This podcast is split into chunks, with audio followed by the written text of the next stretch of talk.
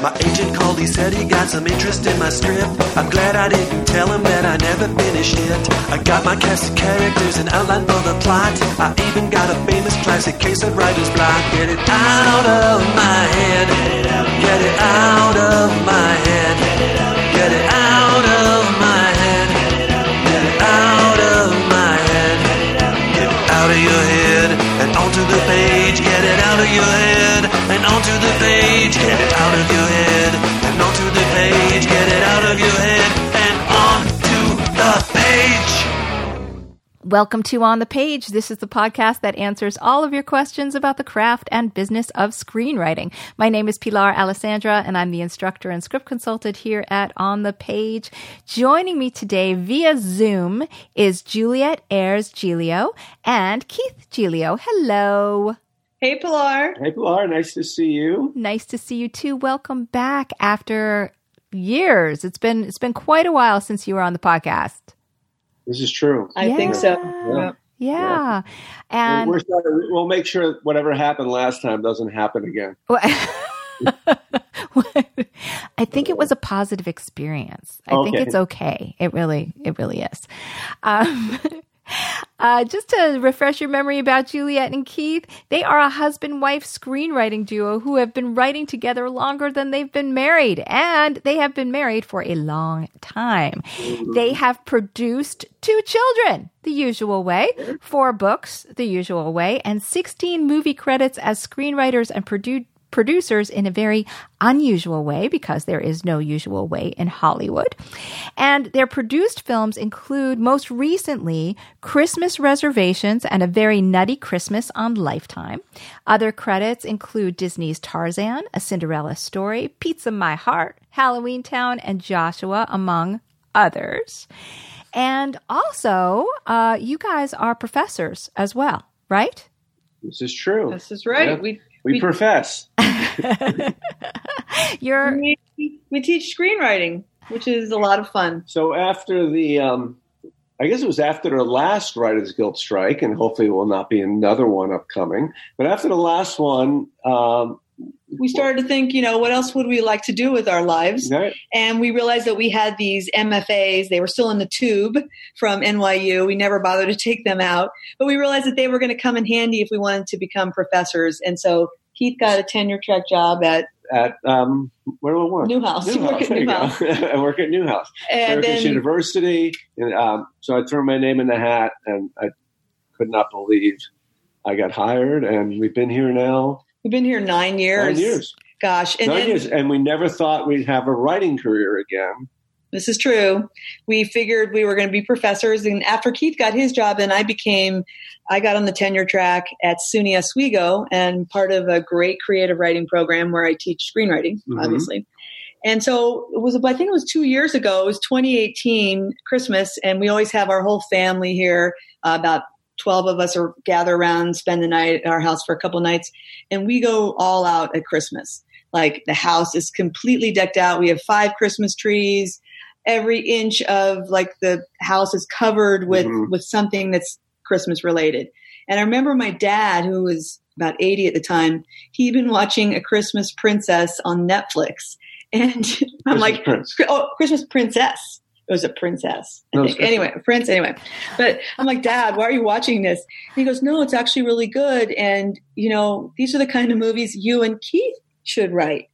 And honestly, it was like a light bulb went off in our head Well, as we realized, oh, wow, and you should write these. right, and concurrently, and I think this is important for the listeners and for the aspiring screenwriters, and I'll start professing about this now, is that I think people tend to break in in groups. And the people that young writers are meeting now, their friends, they might be friends with them for 30 or 40 years. So I went to a little college called Wagner College, and I met a good friend named David Breckman. Um, Dave and I would drive around, sneak into movie theaters, and talk about getting agents and selling scripts. And we were both lucky enough to do that. So Dave had been writing a few Christmas movies for Paula Hart and Melissa. And then he got on a TV show, so he recommended us. And we uh, wrote to Paula. So we wrote to Paula, and she said, I would like to read you. And she read a writing sample we had, and she really liked it. And then we had an idea that we really wanted to pitch to her, and it was called A Very Nutty Christmas. Mhm. And so we um, we always like to pitch in person, and we were up in Syracuse, but she was going to be in Manhattan, so we drove down on a Friday. Uh, we pitched it to Paula, and then um, she said, "Can you stick around Monday? I'll get you into Lifetime." And then we We ended up pitching to Lifetime, Yeah. and that actually went really quickly. We've never had a script move as quickly as that one did Mhm. because we sold the pitch in February and it was greenlit. The pitch was greenlit. And so after a couple drafts, they filmed it in Connecticut. Mhm. And uh, let's see, it was filmed in April and then it aired that in December. So that was a fantastic. It was was really a good great how quickly yeah. it went. And a very nutty Christmas is all about a um, a nutcracker ornament who comes to life. Very Uh, uh, Can I like- add a hot nutcracker ornament who Yes. comes to life? Yes. Yes. Uh-huh. Yes, Yeah. yes, played by Barry Watson. Barry Watson. Great casting. One thing that we've loved about working with Paula Hart is she's so good at getting great actors Mhm. to play all the parts that we come up with. And she's very writer friendly. So it's a different process than the development hell that was features. Even the features of the early '90s when we were breaking in projects that were just left on a shelf. This is if something gets bought, chances are they're going to make it. So And so, and so, you know, after that, you've also got Christmas reservations. Are you going to be doing other like? uh, Is this is? Are you going to be churning out family movies for a lifetime? Do you think? Do you think this is like, I don't know, you know, the We had- we had an Giglio agent- factory? we had, we, we had um, uh, Todd Feldman was one of our agents at one time, and I think it was after we got fired from Paramount on a job, and he said, uh, "Let's go to Disney. Let's go to Disney. You haven't crapped out at Disney yet. Let's go to Disney. we'll keep rolling the dice at Disney." Lifetime's been wonderful to work with, wonderful to us, and yes, we have other things in the pipeline with them, and. Barring the um, um, the quarantine being lifted, we might have another one on this year. We're waiting to see what that the, the How forecast is for out. that. But yeah, for now, yes, and then that has led to other opportunities, which we hope will appear. Right. Yeah. And it's it's been really great to write for a star like Melissa Joan Hart because she's just so funny. She has like a Lucille Ball quality. And like one of the things that we in the first script we wrote for her was where we had um, her character had to chug some eggnog. And we knew she wouldn't mind. Like she was depressed because her boyfriend had just Santa Claus had just dumped her, Mhm. and she's in the back room chugging eggnog. And Melissa's like, "I can do this." Like I think I think one of the notes was she she should she have never chug eggnog, and then we saw the dailies. Well, I like I like the grounded quality that she brings to her characters too. Mhm. I got that right away, and it, it it made it feel accessible. You know, even though you've got this magical element, I just want to know because I, you know, it, the the family audience and the family intentions are are right there. So how do you keep yourself from writing lines like, you know, I got some nuts I want to crack, like stuff like that? Like that must Oh, have been so hard. well, we put them in, people laugh, and then they don't seem to make it to the final edit. Ah, I got it. Got it. So you could just sort of get that out of your system. Yeah, All get right. that out of here. Yeah. Yeah, that line's not going to work. There and there was even one line that that made it into production and the actors were laughing they were like how did this get past I think it was- everybody I it was i can't believe Oh, oh, you said what got into her, and someone says, "I think he did." Ooh, sweet. Very No. nice. filmed it but alas that did not make it to the cut But we were on the set, and um, the actors were like, "This is not. They're not going to." We filmed it, but yeah, we'll see what happens. we'll see what happens yeah You guys No, have always been very good with family audiences, with, We with definitely all of have. your, your stuff. I mean, and this was before you even had a family. So, Right. so uh, you know, for people who are aiming at a family audience, how do you write something with that intention and still keep it grounded and real? Um, you know, so it doesn't come off as too saccharine. It's interesting. Well, it, it, Well- it helps to have kids, but that's one thing. But we've been doing this before.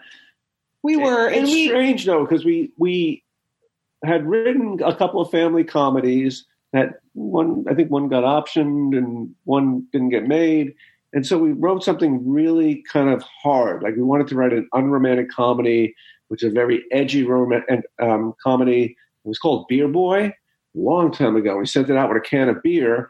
No one bought it, but suddenly we were getting all these jobs. And the jobs we were getting were for family comedies Mhm. based on a very edgy script, which was not, it was about revenge. Uh, And so it was, it realized it's easier to pull back. It's easier for, to write something funny on the page, write the, you know, uh, not off color, but the jokes that might not fly at the network and they can pull back. I think it's easier to go from ha, ha, H A to aw, A W W, aw to ha. Mhm. I got it. Definitely- Definitely true, and and we also tend to um, write a lot about our own families, and we come from really different backgrounds. And I remember when we got married, Keith's Italian, Jewish. I'm like Protestant, Mayflower. Mayflower descent. and I remember we got First- married. First class on the Mayflower. Ah, Uh, there you go.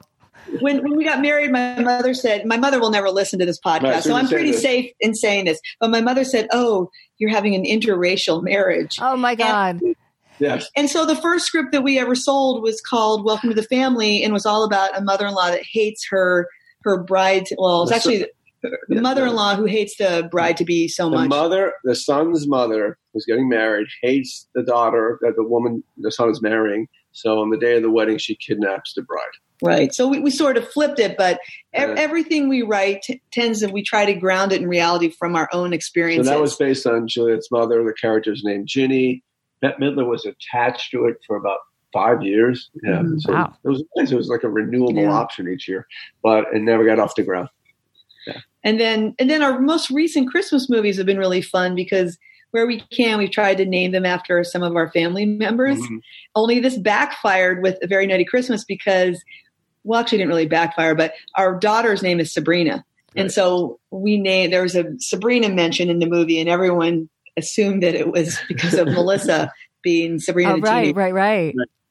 But that was actually your kid. Ha, ha, Well, that's ha. our kid, huh? Don't kid. you owe? Don't you owe the other kid? Uh, we do. Oh. So she was in it, but then they changed it. and changed her name and the producer felt badly about that so there's a device you know we all say it i won't say that right, Alexa the, the works. A word They because were- no one would say, you know, Ignite it. But instead we named it the ava so there was a device called ava and i think in a nutty christmas melissa joan hart's character says ava you know what's the temperature or Yeah. ava right or ava play this song and so Yeah. that was the idea Yeah. and our daughter's name is our other daughter's name is ava Right. Both our children are named after Billy Wilder. Ah, Sabrina, you know, from the iconic Sabrina with Humphrey Bogart and Audrey Hepburn and William Holden. And then you'll never guess the other one, no. a movie called Avanti. Huh. And Avanti was a movie with Jack Lemmon where he swam nude in the um, Mediterranean Sea, Yeah. Mediterranean. And it's a story about a guy, a, a man whose father has died in a car accident in Italy and has to go and retrieve the body. And when he gets to the funeral home, there's a young woman there, and he realizes, who, and her mother had died. He realizes his dad had been having an affair. And then through the course of the movie, he falls in love with the woman. It sounds Uh, like like a doc- like a you know some kind of independent that Yeah, it you was. know, it would be the- out right now and get all Yeah. kinds of Oscar buzz and things It was like, that. it's- it was, I think it was '67, so it it was, was ahead the of its time yeah. Mhm. well, he was ahead of his time. I'm I'm going to watch that now. That's really cool. Wow. It's a great movie. We love Billy Wilder, so we knew we had to name them, give Yeah. them names from that. The other choices were The Apartment, Giglio, Irma La Douce, Buddy, Buddy. Um, buddy Giglio. I wanted Buddy Buddy. You want Giglio. Buddy Buddy. Do you? I mean, what are some other influences for you guys? I mean, you you clearly speak speak the same language when it comes to structuring your stuff, right? And coming up with story beats. It seems mm-hmm. fairly effortless for you, which means that you you probably enjoy the same influences. I think it would be good for other people to know some movies that maybe they should watch to kind of get them in that mode too. I mean, you you were both graduate students at NYU Film School, right? When you met, Yes. yeah. So yeah, you you're probably well versed in this. So there was one movie in terms of framing this toward the Christmas movies. We love the movie Love Actually, Mhm. and we watched it obsessively. And so when Mel- after this first movie, when Melissa said, "I really want to set a movie on a ski slope," we were like, "Ah, Yeah, so we're both big Wow. Richard Curtis fans. Um, but prior to that, you know, when we started dating, it was always, um, you know, Frank Capra."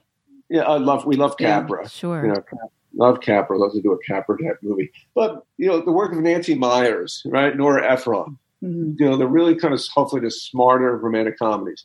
Uh, once read a movie. So if it was ever in a movie book, it would be between, be between Neil Simon and Woody Allen because it was that kind of comedy. Um, that's what I was schooled on. And even though I love sci-fi and horror, I just haven't been able to. Yeah, we realize we shouldn't write sci-fi. I think that's important. I think that's important to know, though. You have to sort of you sh- you have to know what you're good at writing because I think a lot of people that are breaking in they think, well, why don't I just write everything? Mm-hmm. But the reality is, most people aren't good at writing every genre. So you have to write the one that you know. Yeah, find one, stick to it, establish mm-hmm. yourself, and then you can go do what you. Want. And then you can do. watch, you know, Star Trek, Picard, but you don't have to write on it. Keith. Nope. so when you, I always ask people that this these days because everybody's got a different way in when they yeah. start to write. So right. when you start to write something, what is your process as uh, a writing team? Well, it's gotten it's gotten easier. Mm-hmm. I mean, a couple things that we do now is we we have certain playlists so when we're writing a certain Christmas movie, like obviously when we when we wrote Nutty Christmas, we listened to Tchaikovsky music the nonstop, Nutcracker. the Nutcracker yeah. nonstop. We had it on a continuous loop. So it's almost Pavlovian. Like you sit down, you hear dun dun dun dun dun, dun and you're like, right. oh, must there's, start typing. the David uh, Gray White Ladder album I cannot listen to because I was writing Joshua at the time. I just kept playing it on loop, loop, loop. I really liked it. So that's that's one thing to do. But we start small, go big, and we start with the log line, and then we kind of expand the log line. And where we used to have offices and two computers and trying to work this out and you do this and that, you know, Google Docs probably saved our writing career and saved our marriage because we didn't have to fight over the keyboard anymore. You can be, you can collaborate. I know Final Draft has collaboration, Fade In too, but Google Draft, it's instantaneous. It's right there. Uh, it's it's fantastic. So we're both on the same Google document. We're breaking the story. Keith writes something. I can go back, delete, delete, delete while yeah. he's still writing, or he can do the same thing to me. And it's it's made our work much more organic and it flows but easier could, and it makes it more fun to sit down to start working too because mm-hmm. you don't feel like you don't feel like oh i'm writing the script yet because you're not actually in final draft. So you're just having fun. It's yeah. like you're playing in the sandbox. Yeah, we like to trick ourselves into writing a script. And the way you do that is again, one page, expand it to five, and luckily like Lifetime wants like an eight page treatment, and then we'll expand that to a 20 page treatment.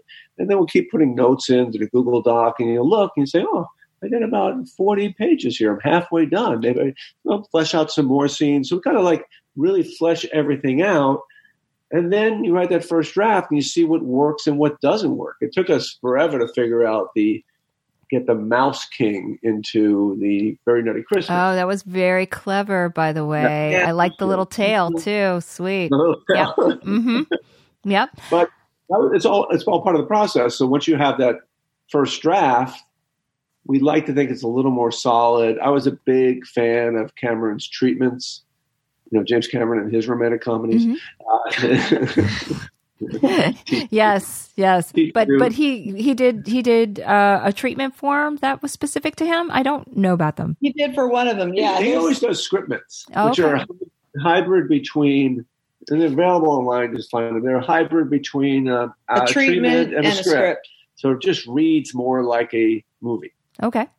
Yeah. So we do those, and, and that's sort of what we do. So yeah, we start with the outline that we've had once they've signed off on it and then we start creating the scriptment in the google doc and that's what's that's kind of the fun part yeah. and so you have dialogue in there but it's all on the left hand margin yeah we stay in the left hand margin it's kind of like what john august is doing with um, his highland 2 writing which mm-hmm. is all left margin writing mm-hmm. and then when you're ready to do it you transfer it into final draft or fade in Interesting. Interesting. Yeah. Also, like the, the process you talked about with sort of your outlining process sounds like it doesn't go from small to big. It goes from big to small because you're talking really big picture, right?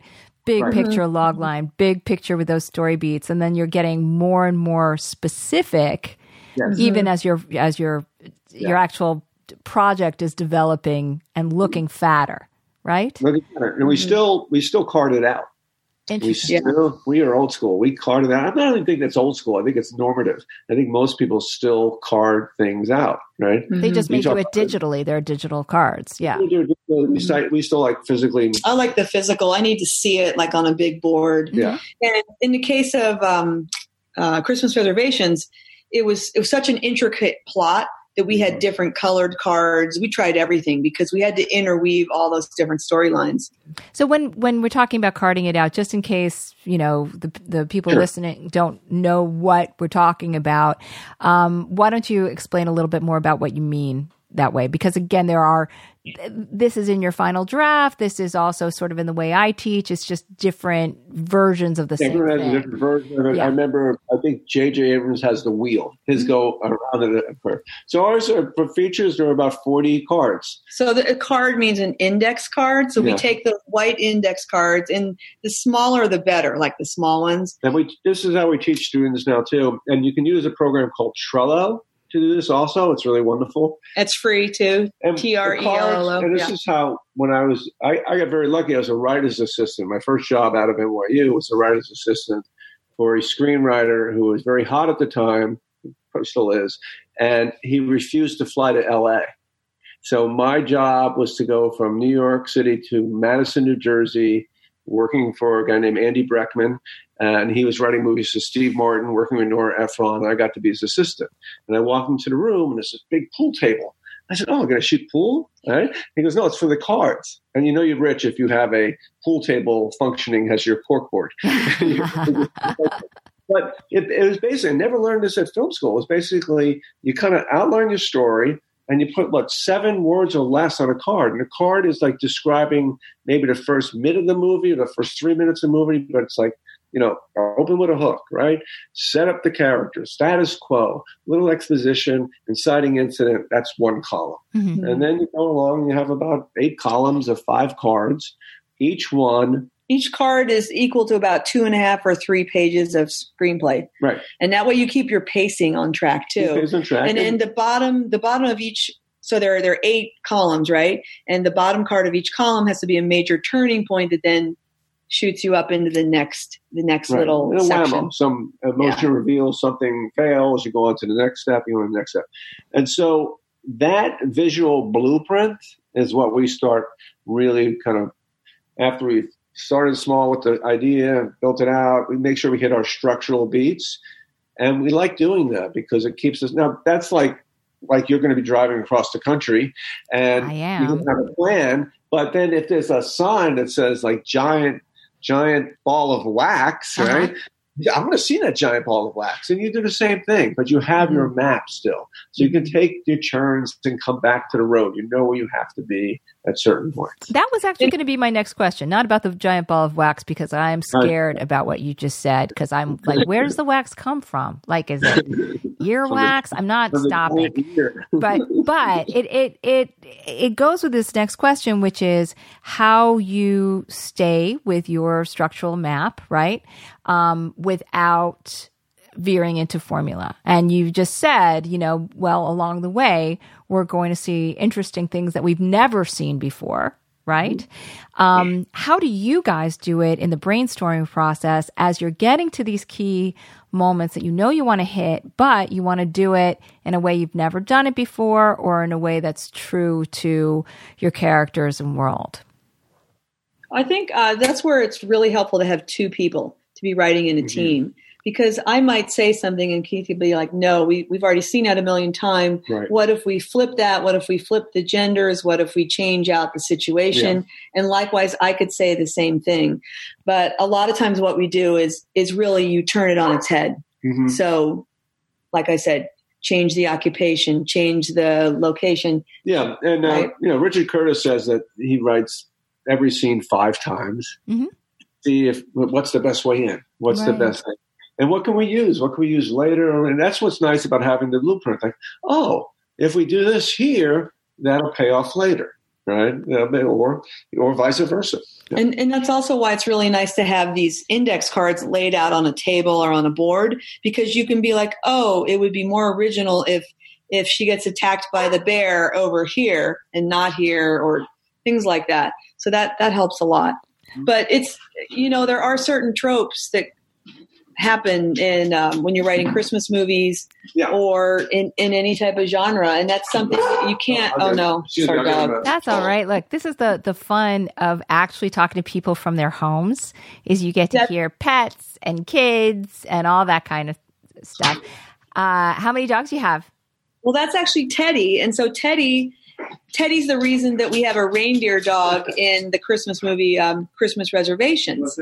Be- and so Teddy was the inspiration for that. He is a big chocolate lab, and sometimes he likes to chair- carry this super long stick in his mouth. Uh huh. So there was one time where we were walking down the street, And, and as far into the block were a couple reindeer, not reindeer, couple- couple couple deer, deer. who looked at Teddy, and for a moment they thought Teddy was one of them. because it has a giant stick and it looked like and the branches are cu- curved up and so the, I've never seen um, deer do a double take. Oh, that's cool. That is so cool. Like a bad Ernest movie, and then went on. So that's an so- example of a fresh take right there, right? Is like, oh, kids who want a dog. Well, wait a minute. What? It's Christmas, right? What if it's a reindeer dog? And what if they think it's a reindeer right up front, a- right? What if they pretend that it's a reindeer dog, and and the whole story kind of trickles down like that. Yeah. But yeah, so that's an example of you constantly keep pulling ideas from your own life, and I think that makes it fresh because we're the only ones living our life. So I think I hope um, so. hope so. But anyway, so That's a whole other movie. That- I know, it's a- I hope so that's going to make it fresh. I hope there's another me out there who's even more visual. I hope if there's another me out there, she's taller. That's all I can say. I Can just reach things. That would Reach- such a life improvement right there. Um, so uh, you have been uh, working from Syracuse uh, for seven years, right? Is what you said? Okay. Nine. Nine Nine years. years. I'm sorry, I'm in denial. It just doesn't seem that long.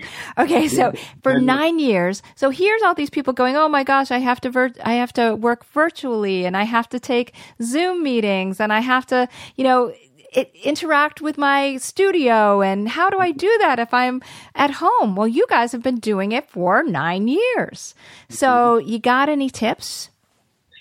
Um, well, you know, we had spent a long time in LA building connections. You know, so we were there 20 years. and so we constantly would go back. I saw you out there a few years back. Yep. Uh, yep. And um, we'd go back and take our meetings and see what everyone's doing, and just keep keep talking and keep building connections. So I would say though that the first time that you meet people, it should be in person because we learned that the hard way one time in LA where we had a great story, but we had to pitch it on Oh, yeah. the phone oh yeah, and it just doesn't work as well. So when we when we were first pitching Nutty Christmas, we did that all in person. right, And then once it was set up, we did all the notes over the phone. right. then we but- were okay. Now we're Yeah. like in a time where Zoom, in a way, is in person. I mean, if you're doing, Yeah, no, it's very nice. Yeah, Yeah. You know what? You're absolutely right. It's my travel budget just went down because I could just Zoom people, and um, you know the drive from we used to live on the west side to Disney was forget it. It's two two hours,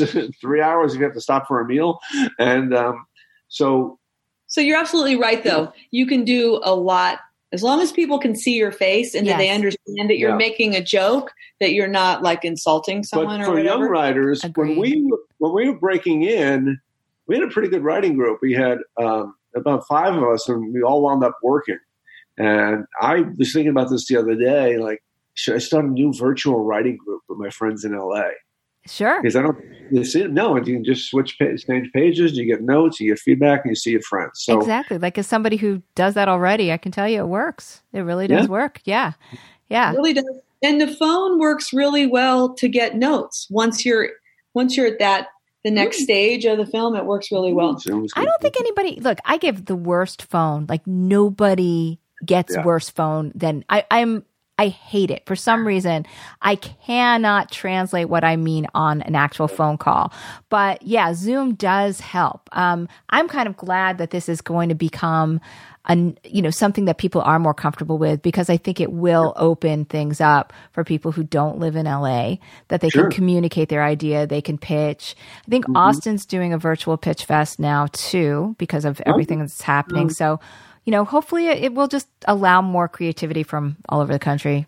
around the more opportunities, which Mm-hmm. is great. Yeah, more stories. Yeah. I mean, I, one thing we learned about um, it was the old Ron Howard line, which isn't Oh, good. yeah. Uh, the Garry Marshall line: eight million, eight million people, In Manhattan, eight, eight million, eight million stories. Eight million people in L.A. One story.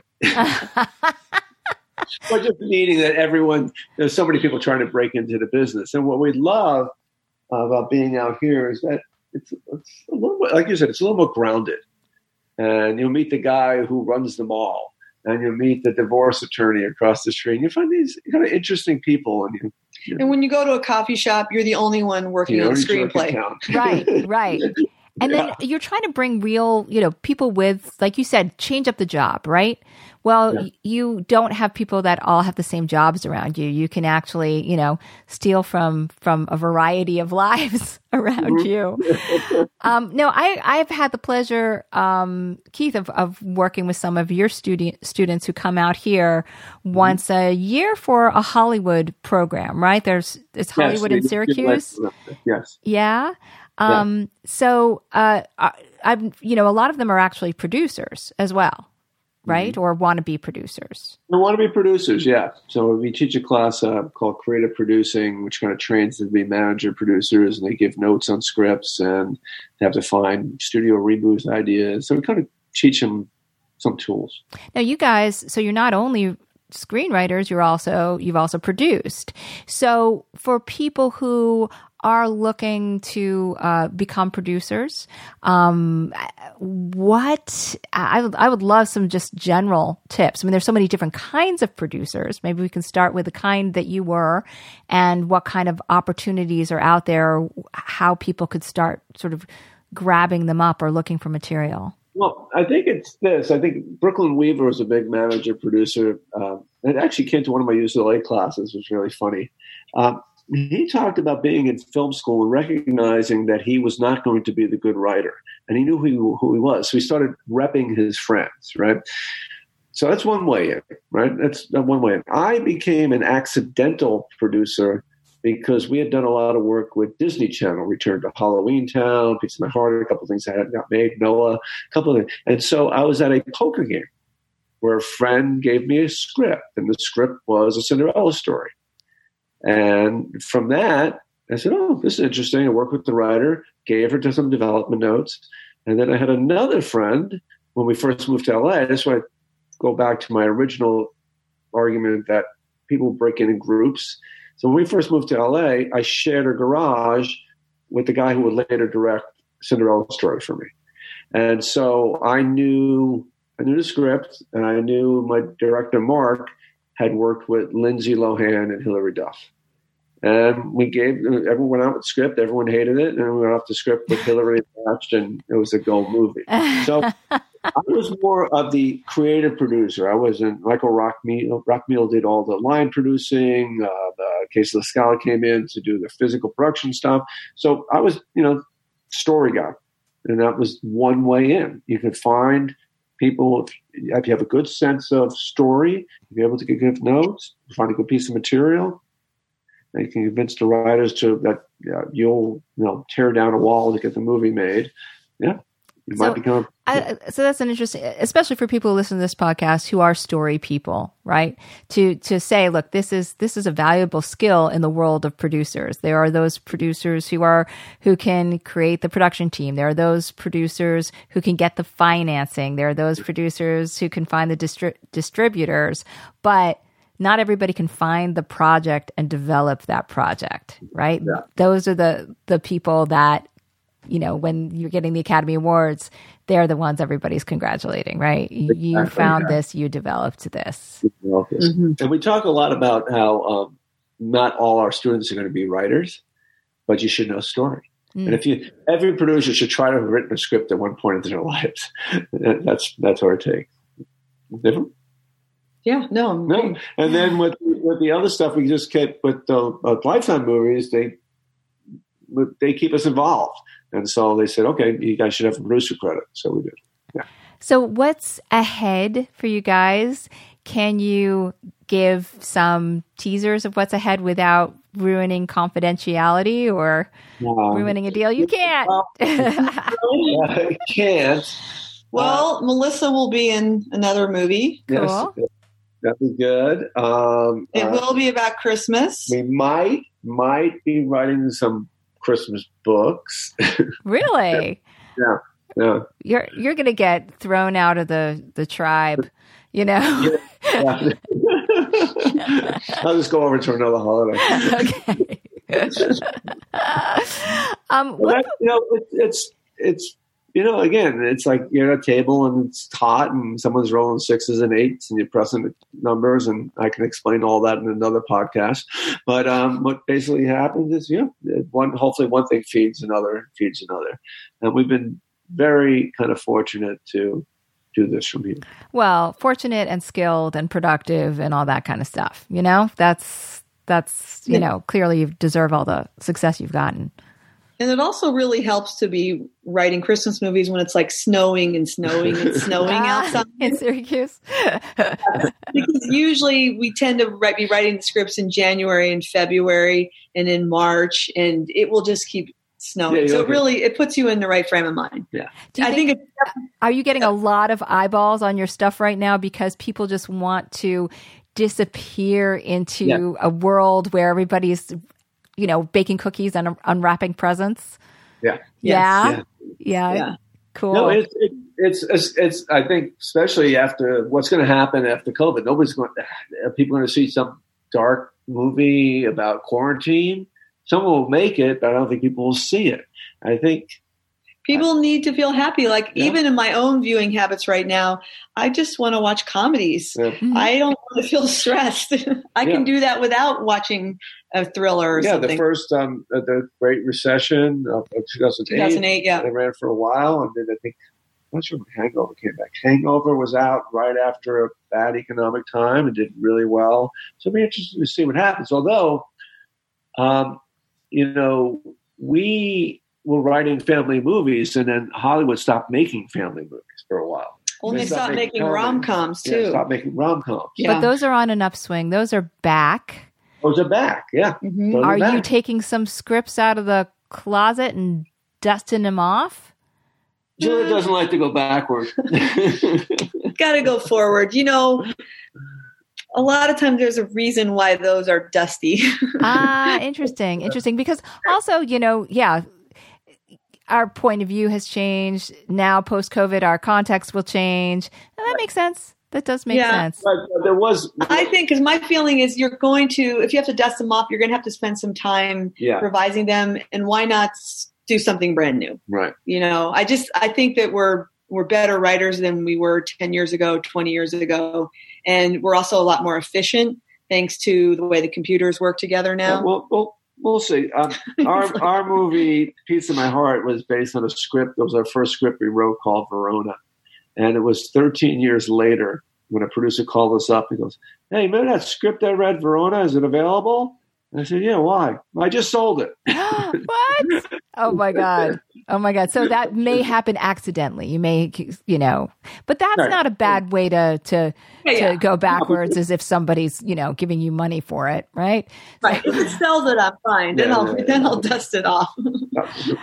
Now you also wrote I didn't realize it was so many books. You've got four books? Is that yes. Is it four? Yeah, it's four because? Let's see. At the comedy blockbuster, the proof of concept, That's only three. Why did you write four? and I wrote the fourth. He's got a fourth one in his Yeah. head. He has trouble with math. I did, Um, I did, and the video game thing. The video thing. so you wrote a comedy book about writing comedy, and then you wrote one about writing video games. right, right, right. Yep. And then um, a publisher came to me and said, "Would you write a book about writing the short script?" And so I pulled Keith in, and then we wrote that together, and we use it. It's being used at NYU, um, NYU, USC, obviously SUNY Oswego. It's basically And- about you know writing a That's short film has your calling card. Oh, could we please have you on for a second round where you talk about writing the short script and we make it all about that? Sure. Absolutely. Yeah. And and the book the book is great because each chapter equals like a week of Yeah. um of class time. And so it focus it starts small and it goes big. But what we noticed really and what we did at film school was try to squeeze a feature into 25 minutes. Right. And First of all, short films shouldn't even be 25 minutes. Right. Not especially these days where they want them like really at minutes. 12. Maybe twelve. Yeah, or Yeah. less. I try to go ten max. Mhm. Yeah, 10 And so, yeah, our book's called Proof of Concept Writing the Short Film. And we talk about all these films that uh, have gotten people's careers going by writing a short Mhm. film. Don't give it away. Do you think? I'm I'm serious. Like really soon, we could do a part two of this and do writing the short short film. Love to. You Absolutely, guys would be sure. for it? Yeah, That would yeah. be wonderful. You can get a book sent to you, maybe. Yeah. Yeah. I would love that. I would love that. And thank you for requesting my book in your classes, which Oh, has yeah, been that's so great. nice. Oh, there's so many things in there I love. And that, the one thing I, I always wait when the students are really kind of stuck and they don't know what to do in the second act. I say, okay, go read your first act again. And now we're going to do scenes through objects. What's your object? How's it going to pay off? And that's brilliant. I, I use it all the time. oh, good. I still good. use it. When we're writing, I'm like, oh, what would Laura Yeah, do? it was- ah, yay. Oh, that makes me feel happy. Thank you so And- much. Thank you. And um, Pilar, one of my colleagues who teaches fiction, he uses it as well. Oh, really? He heard about it when he listened to our last podcast with you, and he loves using the exercises for his fiction students. Oh, I'd love to talk to him, see how he's doing that. That's great. So I could recommend that. Thank you. Okay, well, suddenly it became all about me. Let's go back to you and what you would like eyeballs on for your projects. Should everybody go to Lifetime and check out uh, Christmas reservations and a very nutty Christmas? It would, oh, yeah. yeah, yeah, those- absolutely. those- because you can you can also on get it on Amazon or now. iTunes or uh, one of those Russian download sites. Anything else that they should go to? Well, of course, there the any book that is by Juliet Aires Giglio or Keith Giglio, please check it out. And that's G I G L I O. So there's Yeah. too many of them to count you. clearly. So Yeah. go look at those as well. And um, do you do any social media? Do you do you like to be followed, or would you like people I, to leave I you think alone? I started. I started my Twitter feed. I think it's Keith Gig. I can't remember uh, when the Slay the Dragon book came out, and you know the video game that all came out of the Writers Guild strike because I needed a job to pay the mortgage, and I had a friend who always tried to help in the film business, but he wound up being a game producer. And again, a it- game, not a. Sound like you said a gay producer. no, a, a game, game producer. producer. well, Game producer. you know, he says, yeah, we're all happy. Yeah. way he can do whatever he wants. But he was the game producer at a toy company, and he hired me during the Writers Guild strike. And then from that, we said, well, let's go teach this class because we'd always argue about uh, Mario, that you know, Luigi Mario from the, the Mario Kart games, and Aristotle. And so that that became a book, and it's kind of fun. The first class we taught uh, at UCLA, I noticed in the front row was Bryce Dallas Howard. Oh my gosh. And I, Wow. we, we had, and believe it or not, we had a mutual friend, an AD, and she were, and so I was able to sit, talk to her. And like, why are you taking this class? She goes, oh, it's the, you know, it's one of the new parts of storytelling I'm interested in. How cool. Yeah. Wow. Did you call up Ron and be like, she doesn't want to listen to you? Yeah, yeah. Just, right. you know, we got her. Yeah. so, as far as social media goes, do you tweet? Do you do, I mean, Um, Instagram, Instagram. Okay. Yeah. And so Uh, that's, Instagram. Yeah, not a huge following, but it's you know we should do it. When the movies come out, we get a lot of press, Right. which is really fun because being in Syracuse, we get a lot of local press. We actually do talk shows and stuff. ah, I could do that. which is actually a tip for your writers. You know, if you don't live in LA or New York City, it, it, it can be really fun to be a screenwriter because you're the only screenwriter in town. Mhm. And, and But so that- it's a lot more fun. It's been more fun where when movies would come out of ours in LA, it'd be like, yeah, okay, Right. well, her show was just on yesterday. You're just like everybody else. But you're the- a big fish. But the Yeah. area is good. I mean, the area we created from that book. We'll talk more about that. We created a short film competition where four filmmakers from the region get uh, each get forty thousand dollars to make a short film. Wow. This is a that- total, and, and, uh, well, well, now that you've said that, w- is this something that everybody can apply to, or is this only for Syracuse? No, we can talk about that. We'll talk the- about it later. It, Okay. There's certain rules. Yeah. You you have to live in the area or have gone to college in the area. But um, for anybody, it's such a great time. We go to so many. We through the university, I go to Sundance a lot. We, Julia goes to Tribeca. Tribeca, Toronto, not this year. But what we've noticed is that it's regional filmmaking. eh, You don't. If you're going to make movies yourself, you have the tools, you have the cameras, but you have the stories. You have yeah, the you need a stories. script. but you make a movie. Make Oh, a movie. Some, that's- somebody produce that. I wish. Uh, how, how, what's the expression? Yeah, I wish. I wish I had they had all this stuff when I was growing up in film. I think school. that's the expression. I wish I'd had all this stuff. Yeah, that's Yeah, that's I had all definitely the this stuff. expression. Yeah. Yeah. that's the, that's You my, can tell we're writers. That's the attack stuff. You know, I wish I had all that stuff. These kids got today. You know, I could put that, yeah, that, that, that, uh, on the Netflix. I can get a movie on the Netflix. well, I think that's a good note to go out on, which is if you have all the stuff, make the movie. Even if you're not here, make it. Right? Make a movie. That's right. Make That's Okay. right. Movie. All right. But spend the time with the script. Yes. Makes Spend the time with the script Get before you do it. anything. Hire Pilar. Ah. Entire life. Makes a lot of sense. Thank you, you guys. And just a, a reminder of whatever book we were talking about is uh, called The Coffee Break Screenwriter. I don't talk about it too much on the podcast, but yeah, I've got a book. It's called The Coffee Break Screenwriter. Check it out on Amazon. And it's a really accessible way, I think, of learning how to write TV and film. So It- thank you. It has made It's me great. Seem so much smarter in my classroom. Definitely. Thank you. Well, you're making this podcast a lot smarter. I also want to remind everybody that I have an online class. The next one is Rewrite Techniques, and it is May 23rd through June 13th. It is Saturdays, 10 a.m. to 12 p.m. U.S. Pacific time, but that should be uh, reasonable for East Coasters and if you're in Europe and all that. Love to see you there. It is a four part class. The first three parts are with me with rewrite techniques, but you can do it at any stage in your writing process. The fourth class is with Lee Jessup, just talking about the your career and the the industry so that you can get some really solid business tips. So uh, hope to see you there, and I want to thank again Keith and Juliet. You guys are awesome, and I can't believe I've roped you into a part two. So you will you will hear from them very soon. Thanks to all of you for listening, and have a good writing week. Thank you.